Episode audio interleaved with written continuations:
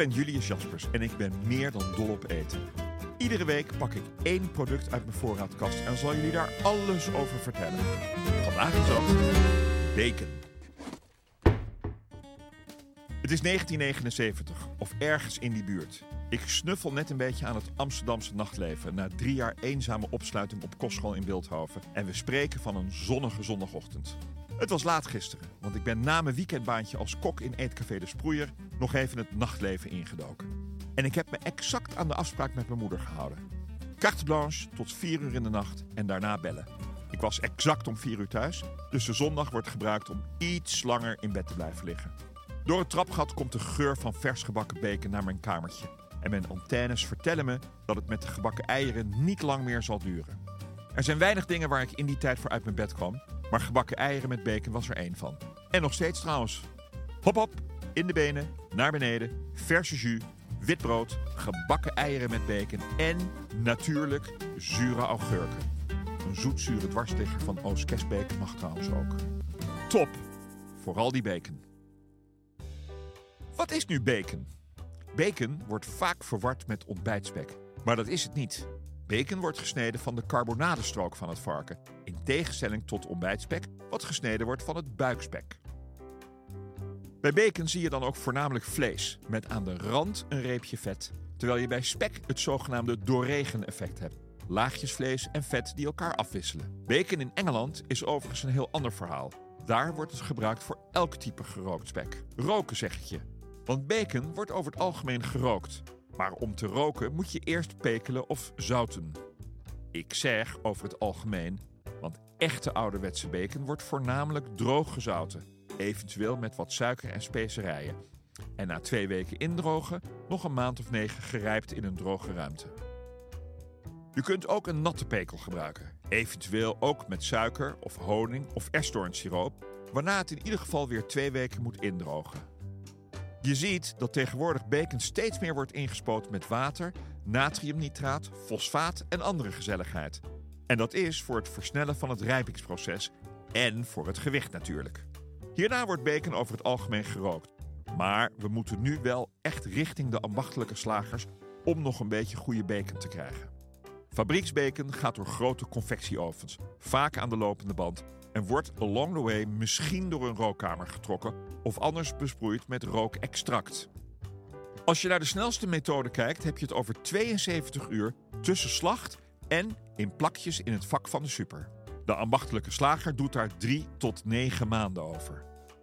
Is pancetta ook een vorm van bacon, vragen de mensen wel eens aan. Nee, pancetta is echt anders. Misschien hetzelfde deel van het varken, maar de kruiding is echt anders. Een stuk rijker.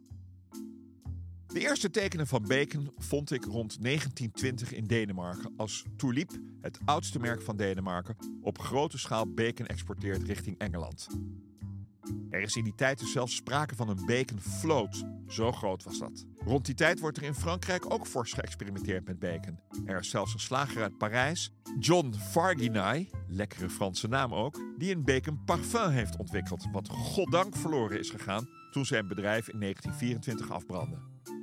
In hetzelfde jaar, we spreken nog steeds van 1924, bracht Oscar Mayer, een Duitse immigrant in Chicago, voor het eerst voorgesneden plakjes bacon in een doorzichtige verpakking op de markt. Zoals je ze nog steeds vindt in de Amerikaanse supers. Tijdens de Tweede Wereldoorlog kreeg bacon een hele andere toepassing en brachten de mensen het vet van hun uitgebakken bacon terug naar de slachthuizen, waarna het leger er explosieven van maakte. In de 50 jaren liep de verkoop van bacon en vooral van varkensvlees behoorlijk terug en bedachten de Amerikanen de campagne Pig on the Fork. Middels demonstraties, cursussen en evenementen in speciale baconbars werd het volk opgeroepen om meer varkensvlees te eten. En het werkte. Als we verder door de tijd gaan, komen we in 2008 bij de Bacon Explosion van Jason Day en Aaron Gronister. Op hun blog Barbecue Addicts deden zij kont van een gerecht in de vorm van een American football bestaande uit worstdeeg met barbecue saus. En, natuurlijk, gevlochten repen bacon. Een kwestie van rollen en vullen, waarna roken en garen. Het klinkt wat goor. Nou, het klinkt buitengewoon goor. Maar ze wonnen met hun kookboek wel de Gourmand World Cookbook Award voor het beste barbecueboek ter wereld.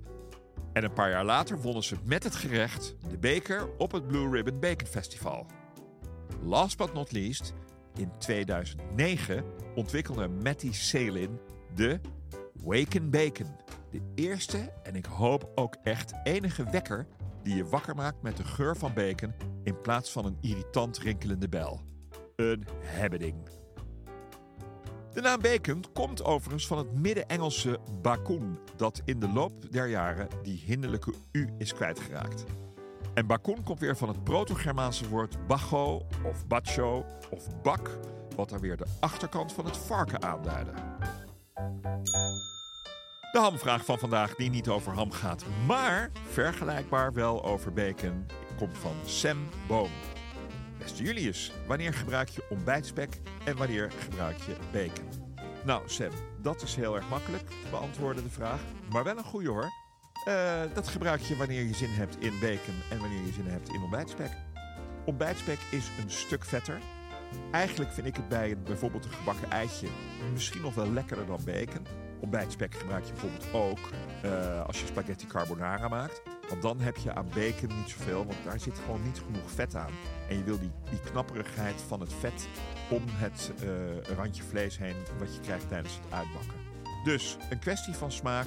Wil je het een beetje mager houden, gebruik je bacon. Wil je het een beetje vetter hebben, dan gebruik je ontbijtspek. In de US is bacon ongekend populair. Er is zelfs een speciale bacon website, Bacon Today, met veel info, receptuur en weetjes. Zoals bijvoorbeeld houdt Elon Musk van bacon? En denk ook eens aan een bacon on the rocks met Schotse whisky te vinden op baconscotch.com. Ondanks de Amerikanen kennen we bacon natuurlijk vooral van het full English breakfast, waar het een prominente plek inneemt. En wat mij betreft, de bloedworst en de wittebode in tomatensaus volledig kan vervangen. Elvis was ook dol op bacon en maakte er een waanzinnige sandwich mee. Pindakaas en banaan. Hij maakte die natuurlijk helemaal niet zelf, daar had hij de Colonel voor. Bacon komt, zoals eerder gemeld, van het varken. Maar wil je nu geen varken, dan is er ook een turkey bacon van kalkoen. En er is zelfs een vegan bacon. In Amerika is Who Brings Home the Bacon een bekend gezegde. Het betekent wie er voor het brood op de plank zorgt. Procol Harum maakte er in 1973 een liedje over. En een paar jaar later deed Young MC er nog een nummertje overheen. Het gezegde komt overigens uit de 12e eeuw, toen een lokale kerk in Dunlo, Engeland, de mannen uit de gemeente beloonde met een groot stuk bacon als ze een jaar geen ruzie met hun vrouw hadden gemaakt. Ik was al vegetariër geweest. Bacon wordt uiteraard gemaakt van vlees en door het pekelen is het best een beetje zout. Met een eventuele touch van zoet. Maar het is wel perfect te combineren ook met zoet. Denk aan spekpannenkoeken, wentelteefjes met bacon of zelfs bacon jam, wat je eenvoudig maakt in een pan met een dikke bodem.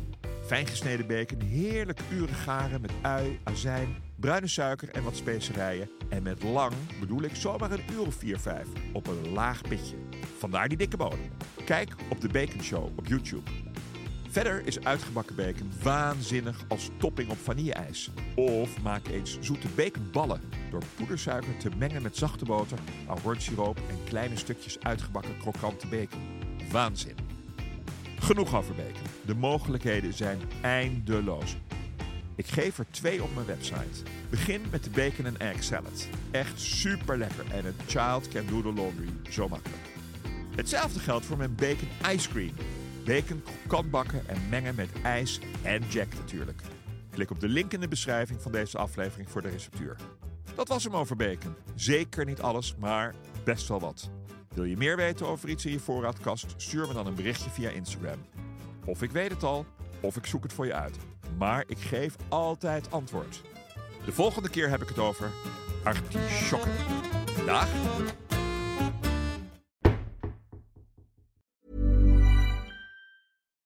Do you love anime, gaming, movies, and discovering how your favorite pop culture affects everything you do?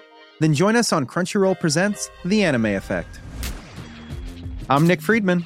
I'm Lee Alec Murray. And I'm Leah President. Every week, you can listen in while we break down the latest pop culture news and dish on what new releases we can't get enough of. Whether you love movies, I'm going to tell you all about the uh, hopeful 4K re release of Tron Legacy that happens.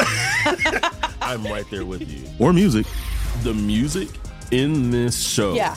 is absolutely incredible. Or anime. and under this mask is another mask. you can discover your new favorites right here on The Anime Effect. Listen every Friday wherever you get your podcasts and watch full video episodes on Crunchyroll or on the Crunchyroll YouTube channel.